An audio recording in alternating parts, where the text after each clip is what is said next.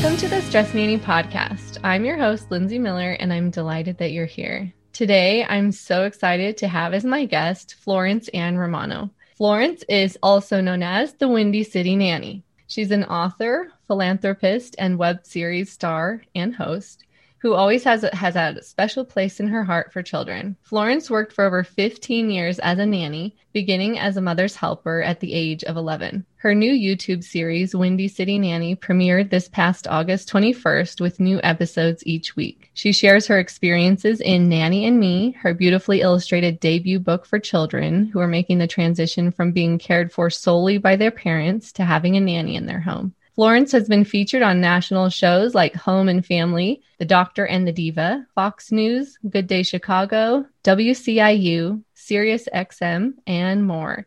Florence, I'm so excited to have you here. Thank you for joining me. I am too. This is such a treat. Thank you.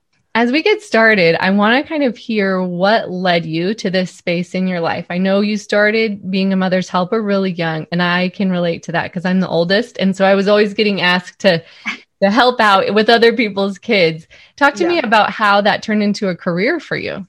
Well, it's funny. When I was little, I used to say to my mom, I want to go and have my baby at the hospital. And what I meant by that was to take me to the toy store to pick out a baby doll. And I come home and make uh, birth certificates for all my baby dolls. So I was baby obsessed from the time I was probably a baby myself. Um, and like most young girls, you know, I started as a mother's helper and transitioned into being a babysitter. And it just fulfilled me. Uh, and I wanted just to continue doing that. And so there were two very two families I was very close to growing up that I was with for many, many years. And they became kind of my heart and soul. And i was like you know what? I'm i'm their nanny. And this is uh, this is this is bringing me joy. Uh, and so i kept doing the nanny thing even through college and then after college. So i kind of split my time in college when i went away. I would nanny for my professor's children and then i would come home and continue nannying for the other kids that i had been nannying for. So i was doing it in all sorts of ways. Um, and it just I just loved it. And then the Mary Poppins saying, you know, you stay until the wind changes. And the wind changes for lots of different reasons. And when I was with my last nanny family, uh, that's when they were they were moving away, and I just kind of felt that change in the air. And decided to write my children's book at that time for, and just really go into a different facet of advocacy. Uh, and at that time, the child care crisis uh, was just starting to kind of make the news. And so I was like, you know what? I want this to be my platform. I want to wrap my arms around this and wrap my arms around the caretakers of this country moms and and dads and and nannies and grandparents and everyone and say you know we need to pay attention to the village. Yeah. That's so powerful. I know one of your one of the parts of your platform is this idea of building your village. Yes. Can you talk to me about that? Because i think modern day parenting feels so isolating sometimes and mm-hmm. your Mm-hmm. teachings around this are really helpful because they help people find and then really develop their village. Talk to me about that. So I've always said three things. You have to build your village, you have to ask for help and let love in. Those are the three pillars, I think, of building a successful family. And I always laugh because, you know, that phrase, you know, takes a village. Yes, I, I obviously believe in that, but I laugh because like, where are the directions to the village? And is there a number to call or like, what are you talking about, Florence, and when you say it takes the village? So the way the village looks, the way you you create that village is up to you and it doesn't have to look how everybody else's village looks either. I mean, I grew up in an old school Italian household. My grandparents lived with us, my you know, basically for my whole life.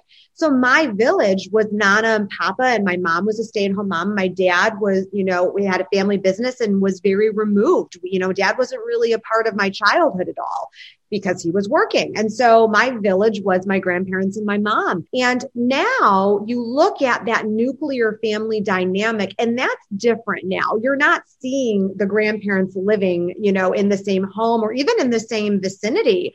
Uh, so you have to build your own village. And it's hard for people, I think, to ask again for that second point, ask for help. They feel like they have to be able to do it all themselves or else they're not a good mom. They're not a good dad. That they have to be superhuman. They're looking on Instagram. They're looking on social media at everybody else doing everything right. And they feel like they can't. So it's about getting rid of that stigma of that village has to look a certain way. And the guilt also that comes, uh, you know, to, to parents with having to ask for that help, having to have a nanny or having to send them to daycare. They're like, you know, it, it, it, I feel like I'm doing the wrong thing. I feel like they're going to grow up thinking that they weren't loved. And that's not the case at all. I think that when you have a village, and again, it's quality versus quantity, when you have that village of the right people doing the right type of role modeling for your children, giving them the right type of love and experience and exposure, your child is going to be better for the amount of love that they have in their life. There's never too much that they could have of that. But here's the work that needs to be done with that. You have to find the right people to be in that village. That's where the work comes in. And I think that's where people get tripped up thinking, how do I have time to work and also find these village or, you know, these villagers yeah. that are going to help me raise my kids? Yeah. It's so true because once you make the commitment and think, okay, yes, I do need help. I know in my own life when I've said I'm not in a position to do, you know, this on my own, right. to then it takes some trial and error sometimes, right? Like you right. think maybe this person or this setting or whatever is a good fit for my family or my child. And then you try it out and you think, oh my gosh, it's not, but I don't want to have to look again. And yeah, right. exactly. What are some of the ways you help families kind of define their values or understand what it is they're actually looking for in a village so they can make that process as seamless as possible? I, you, I always say you have to know thyself. Uh, and I feel like that's the first thing we forget when it's time to hire a nanny or daycare or whatever it is. Um, you have to know what the values of your home are, what your values as a family are, what your values are personally. And what I mean by that, people I think tend to think, hear the word values and they think I'm going to get preachy about religion. And that's not at all what it is. I'm talking about what the principles or the, the, the fibers of your being, you know, your moral code, whatever that is for you. I'm not here to judge what that is, but I am here to encourage you and kind of nudge you to be doing that evaluation in your life. Because here's an example. You hire a nanny to come into the home and they believe in corporal punishment. They believe in spanking, but you are a family that's like, you don't lay a hand on my kids. That's me. I grew up with a dad that thought spanking was the right type of disciplinary tactic. My mom was not a spanker. So that was something in their marriage they had to work through. Um, but for me, that, you know, I was never going to lay a hand on the kids. Um, but when you have a nanny come in that is diametrically opposite, from you in that way, you have to make sure you're creating the expectations and the rules of the home. So if you're going to ask them to discipline your child, you have to actually have a conversation with that nanny saying, here's what I condone in terms of discipline. If you cannot get on board with this, then this relationship isn't going to work. And that can't be a conversation you have once the nanny is hired and in your home. This has to be during the vetting process of that nanny, during the trial period when the nanny's in the home and you're watching them interact with your children. And that's just one example. Discipline, education, politics, religion. These are all things you actually have to have open conversations about, unlike corporate America where there's a bunch of rules attached to it this isn't the same thing. Yeah. But the flexibility of having an in-home nanny is so nice, right? That right. you can find that good fit. You can find someone who's really going to support what you're trying to do with your children or in your space. Talk to me about how people kind of come to the realization that a nanny is the best fit for them. Like they understand, wow, this is an option I hadn't even considered, but this right. is perfect for me. I think in the world today, the statistic is over 64% of families in America today have a nanny or a caretaker. And that is an enormous statistic. And so why are they coming to that conclusion that they want a nanny? Well, I think we've redefined what a nanny is in a way that we never thought we really had to redefine it, but we did. You know, you can remember Scarlett Johansson and Nanny Diaries and that movie and Mr. and Mrs. X, and it's, you know, just the Upper East Side of New York, just for the wealthy. That's not what nannies are anymore at all. Nannies are, you know, in small town Idaho. And that's the truth. And we had to redefine what that meant. We had to change people's perspectives because the truth is daycare is not always the right option for your family. You may think, oh, you know what? I, I want my kids in my house and I want them to have that one-on-one attention or at least that you know, uh, zone defense with the nanny, where even if there's more kids, that they have that attention. Um, and maybe they don't want their kids going to daycare because they feel there's too many germs there. I mean, I'm going to say all the things that parents are thinking. There are a million reasons why you might decide. But there is a financial factor obviously attached to nannies, which I don't think people realize that daycare and having a nanny are very comparable in price at this point now. So it's really about the type of experience you want your child to have because it's really not driven by price as much anymore because we're kind of looking at kind of an apples to apples situation here. That's great. Well, and I know the friends of mine that have had nannies, one of the things that's been really wonderful about it is the flexibility in the evening when they've had an event they need to go to. Their nanny is just someone their child is familiar with and who can be, you know, frequently available to them at the times when their child needs someone else there. And where where daycare, it's not always the case that you could have someone, you know, watching your child from seven to eleven right. while you're, you know, at a dinner or at a party or Exactly. And the nanny becomes really part of the family. It doesn't yeah. mean you have to live in the home. I was never a nanny that lived in the house. Um, but they do become an extension, I always like to say, of the parents' eyes, ears, and heart. I mean, they just mm-hmm. are there. Um, and that's their role. And I always say to parents too that feel like, oh gosh, I'm going to compete with the nanny for my children's love and affection and all of that. And I remember one, my, the last nanny family I was with, the, the mom handed her daughter to me on her, on the first day that I walked in the home and I could see kind of the tears in her eyes. And I said to her, you know, you're the best mommy and you're doing the, you know, the right thing for her and you're, you're supporting your family and all that. She's so proud of her mommy. One day when she realizes her mommy's a big business lady and doing all this great stuff. And I remember then shortly after, um, she would cry. The little girl would cry when I would leave. And I would look at the mom and my heart would break because I didn't want her to think like this was a competition. And she said to me, It doesn't bother me at all because I know she loves you. And that was the holy grail moment that you want with your employer is that it's not a competition, that you look at yourself as a unified front, as just a person that she can trust with her most precious possession in the world. Yes, that's such a great way of looking at it. That leads us to this idea of letting love in. Mm-hmm. Talk to me about that because it sounds like what you're saying is when you bring in this village and it is just people who are adding additional layers of love for your child to kind of grow up and develop in, that's what's serving you. I grew up with, you know, again, like a big Italian family. I had lots of aunts and uncles and cousins.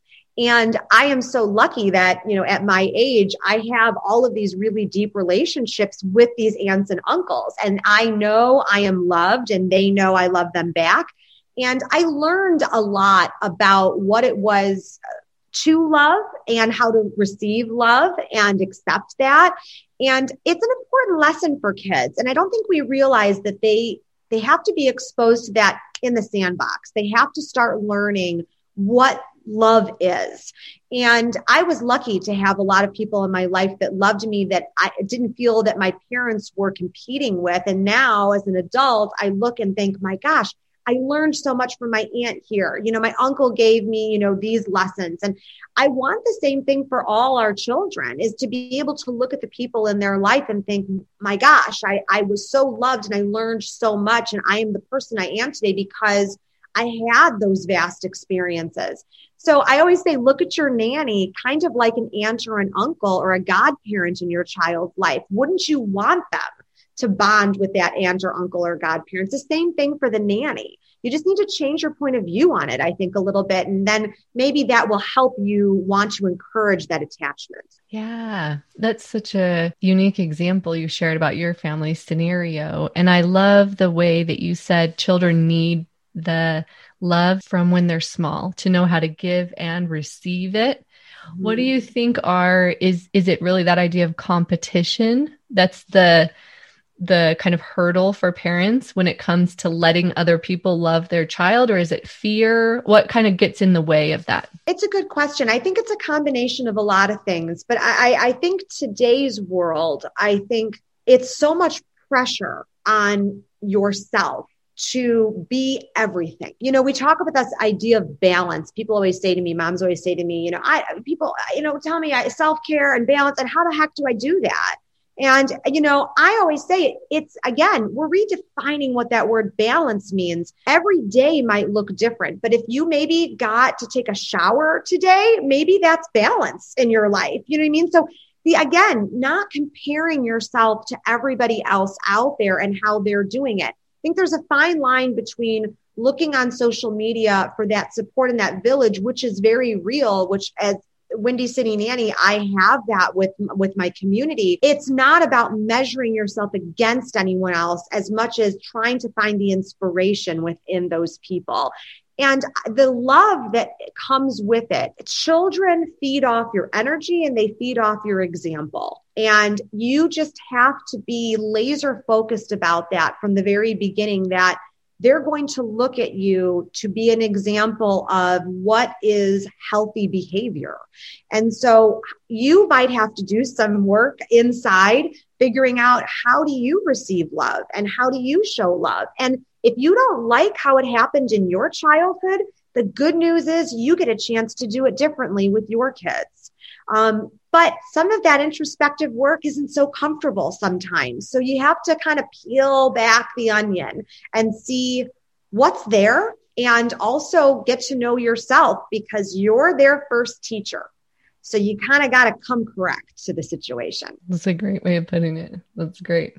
and that kind of leads to this next point that you bring up frequently of asking for help, right? Mm-hmm. If if parents are in a position where they're feeling like they don't like the way that they give or receive love. Or if you know if, if as a parent i'm struggling and needing support right. what is the hurdle? Is it is it that idea that we all need to be doing all the things all the time and we don't reach out for the help?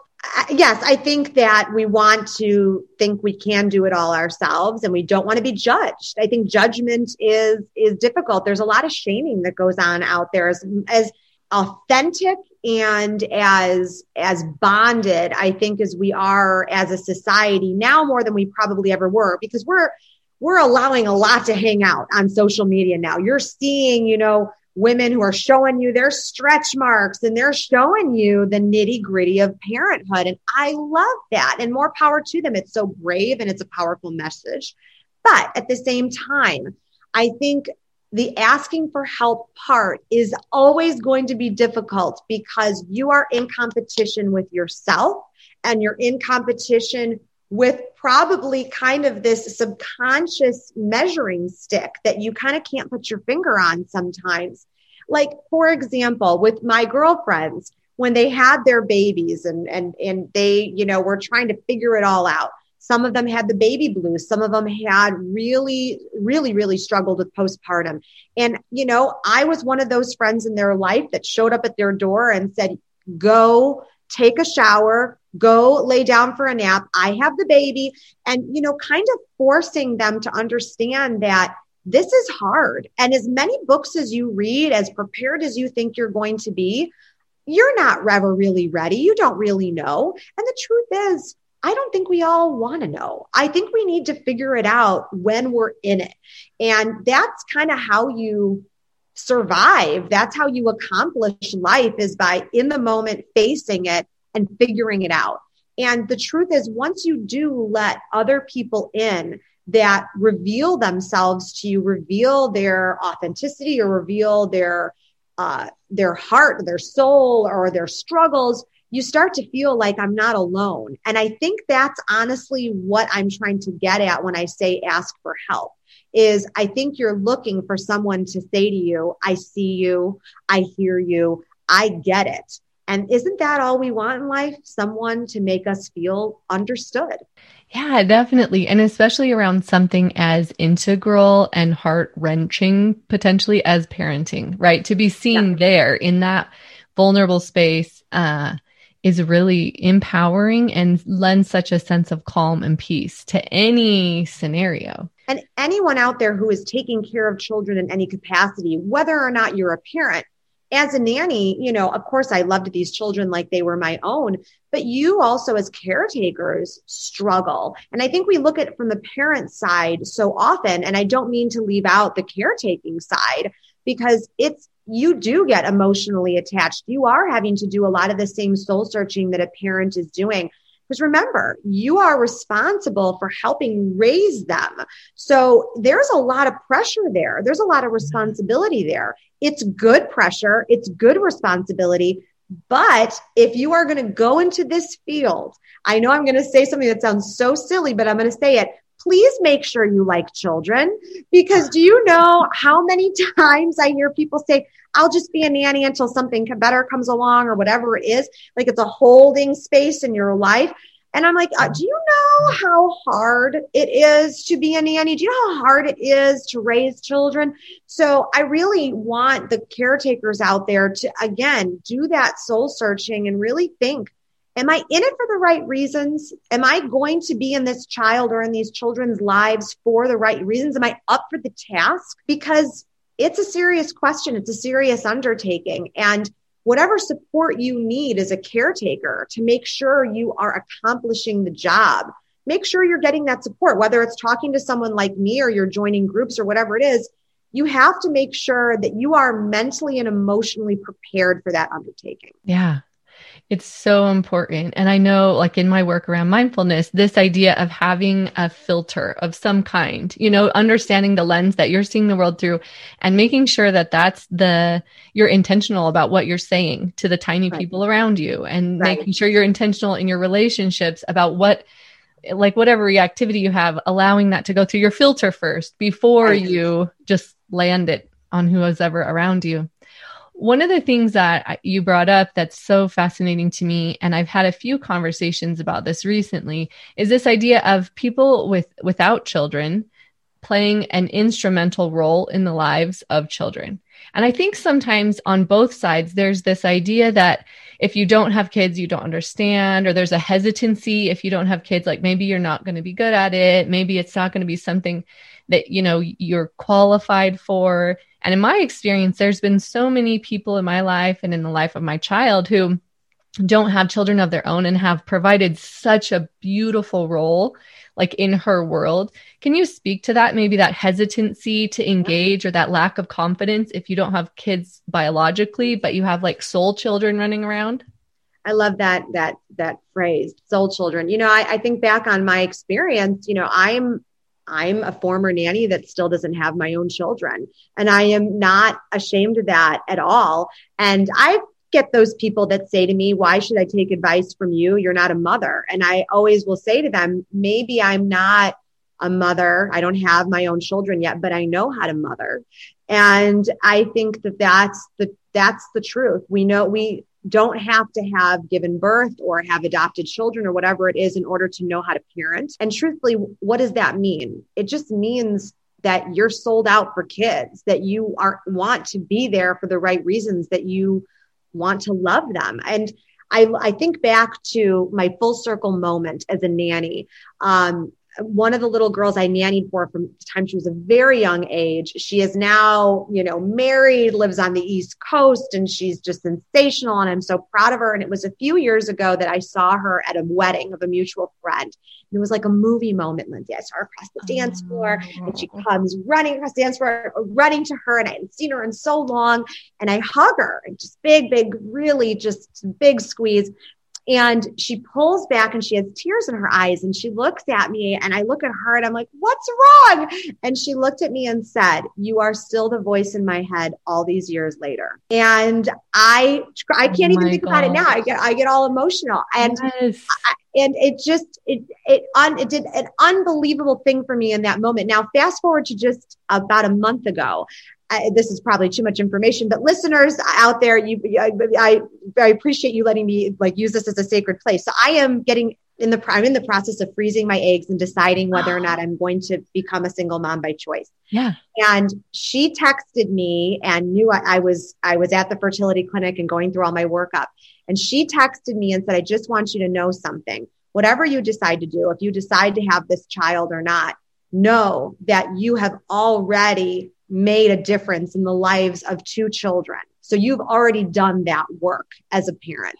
And it just did so much for me. So for you out there, any of you that feel like you are less than because you don't have your own children, I am an example for you of what your role can be in a child's life that is super meaningful and will stand the test of time. And there are things you never thought would ever make a difference in those children's life that they remember today.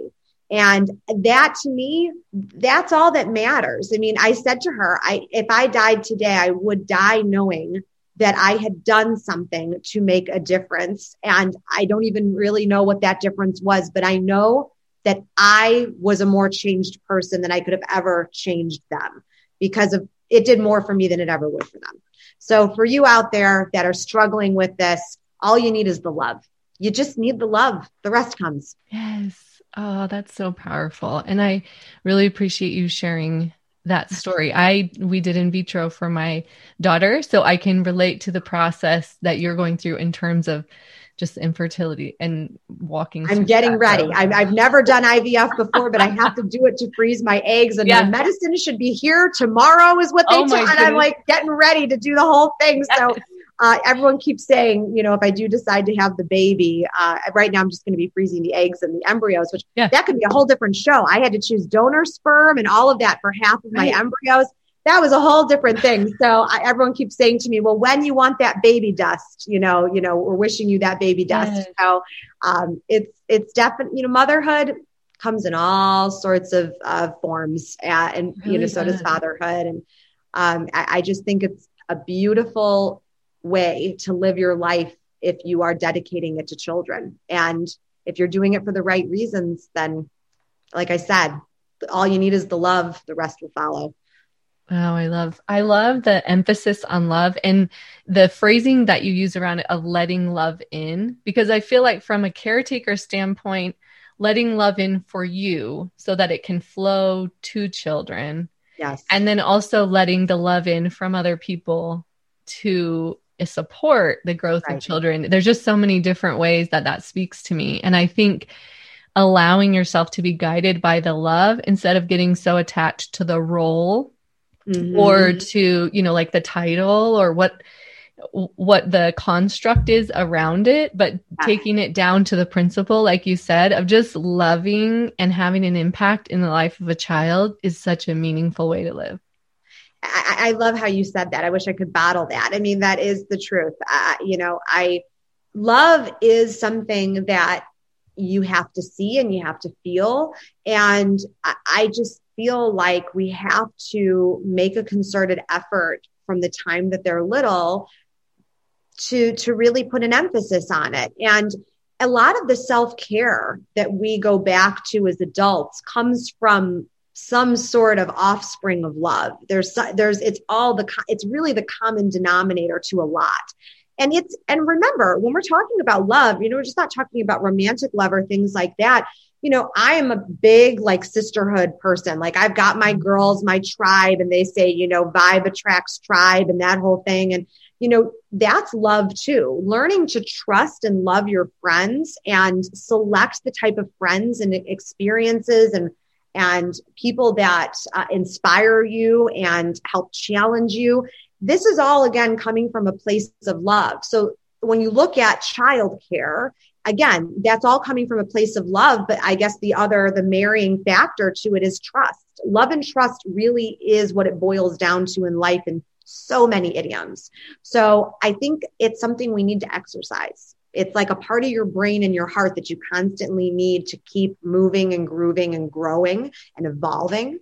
And I, I think that's something that I would love children to see more of. the work, the work that's done about love and the work that's done about trust. Yes. And I'm glad you brought that up because as we close here, I feel like that's an important element to this idea of parenting, nannying, and caretaking, loving is allowing the children to see our journey of growth and our progression toward deeper love. And instead of feeling like we have to show up with it intact and sort everything out before before engaging with the kids. And I think on some level, obviously, we don't want to have like a huge trauma or crisis we're bringing into situations sure. with kids. But I know in my own journey as, as, a parent, I've wanted to sometimes kind of conceal those more shadowed aspects of my growth, you know, or the things that felt a little bit hard or tricky or sticky for me to work through. And I've realized so frequently how giving my daughter the vision of what it looks like to be working toward deeper love or what it looks like to be mm-hmm. growing as a person or building a tribe and letting her see me stumble or you know like make a decision like well that's not actually good for our village you know and instead right. of beating myself up over it saying like oh my gosh what a gift that she can witness how to do this right she gets the nuts and bolts right. version instead of like the polished finished like here we go here's our village we're, we're good to go now but giving her the oh. chance to be process oriented as she builds her own life later on, I think will be so valuable.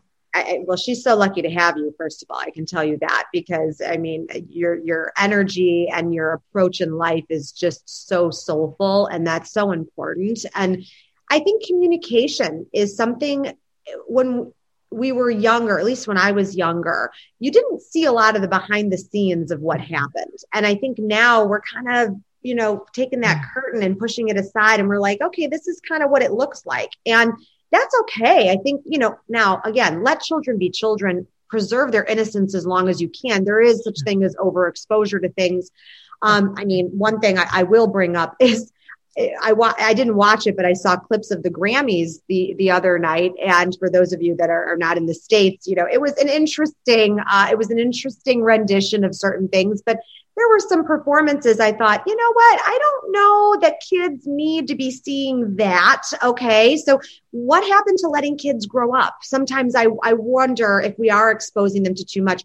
We live in a world today where I think everything is extreme. The pendulum swings all the way to the right, swings all the way to the left. Where is the middle? I think we have a very hard time finding the middle and the moderation of things.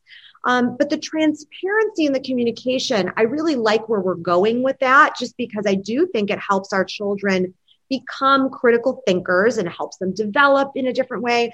I know growing up in my childhood, my father always struggled when he was younger with math and science. It didn't come naturally to him, and it was not natural to me. My dad, instead of supporting me through it, would get angry at me for not being able to do it. And it was because he was angry at himself. Now, as a child, I didn't know that. I had to figure that out later on. So that moment to me will always stick out, even in my future parenting and even as a nanny. When I would do homework with the kids and th- stuff like that, I would remember how it felt, how my dad made me feel because I felt like I was stupid or I felt like I wasn't, I was less than. How do you turn that, you know, on its head? instead, you know, saying, you know what, this is difficult for me. I would say that to my daughter. Oh gosh, I had such a hard time with the multiplication tables. Oh gosh, don't worry. We're going to work on it together. I'll get you any of the help you need. You just got to get through it. Just get over, you get through it. You know, I will have a much different perspective when it comes to my children about letting them see the the nooks and crannies of me that I'm not perfect and I struggle. And sometimes I feel less than, and sometimes I feel like oh, I'm just, I'm not smart enough. I'm not good enough. But it's how you explain those feelings to your child and then let them see how do I then work through it? And what is the end goal? Letting them see that journey, I think is important. So you don't have to be perfect, but show them the right way to deal with something. And I think that the health of that is so important for them as they fail. Fail is going to that's going to happen. We live in a world today where we can't say failure. And I'm like, you have to learn to do it and that it's okay. And they have to see that you also have failed in things in life and that you will continue to. But it's how you deal with it and it's how you are, what your goal is for how you're going to get through it. So that's a very long winded way of me saying, you know, just basically show your flaws. But again, you have to be thoughtful about the things you expose your children to. There is a time and a place, there is an age for that to happen. But again, it starts with you. And I think sometimes that's difficult for adults to look inward and realize that that's responsibility that's on them. And you know what? That's scary sometimes. Why people don't want to have kids? They're like, it's too much responsibility to raise these kids. I, you know, I don't know. I don't trust myself to do a good job. Well, you know what?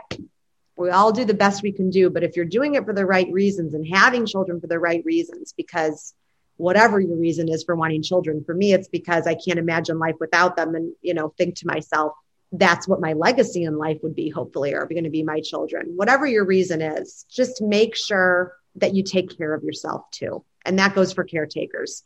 If people depend on you, you have to take care of yourself. Yeah, thank you. That's such great advice. One of the things when I was a resident assistant in college, the teaching was the most important thing is how people feel about themselves when they're around you. I love that. And that's what you're describing right there, like being the kind of person who can have an environment of care around them and then having the ownership of, like you're saying, these three things letting love in, building your village, and asking for help to allow you to cultivate the kind of life with children that that you're looking for. Florence Ann, thank you so much for joining us today. I'm so grateful for your time. I this was such a treat, like I said, and this I feel like I, I re- refreshed just talking to you. It was it was this is a really beautiful moment for me. So thank you. Thank you. Take care. You too. Until next time.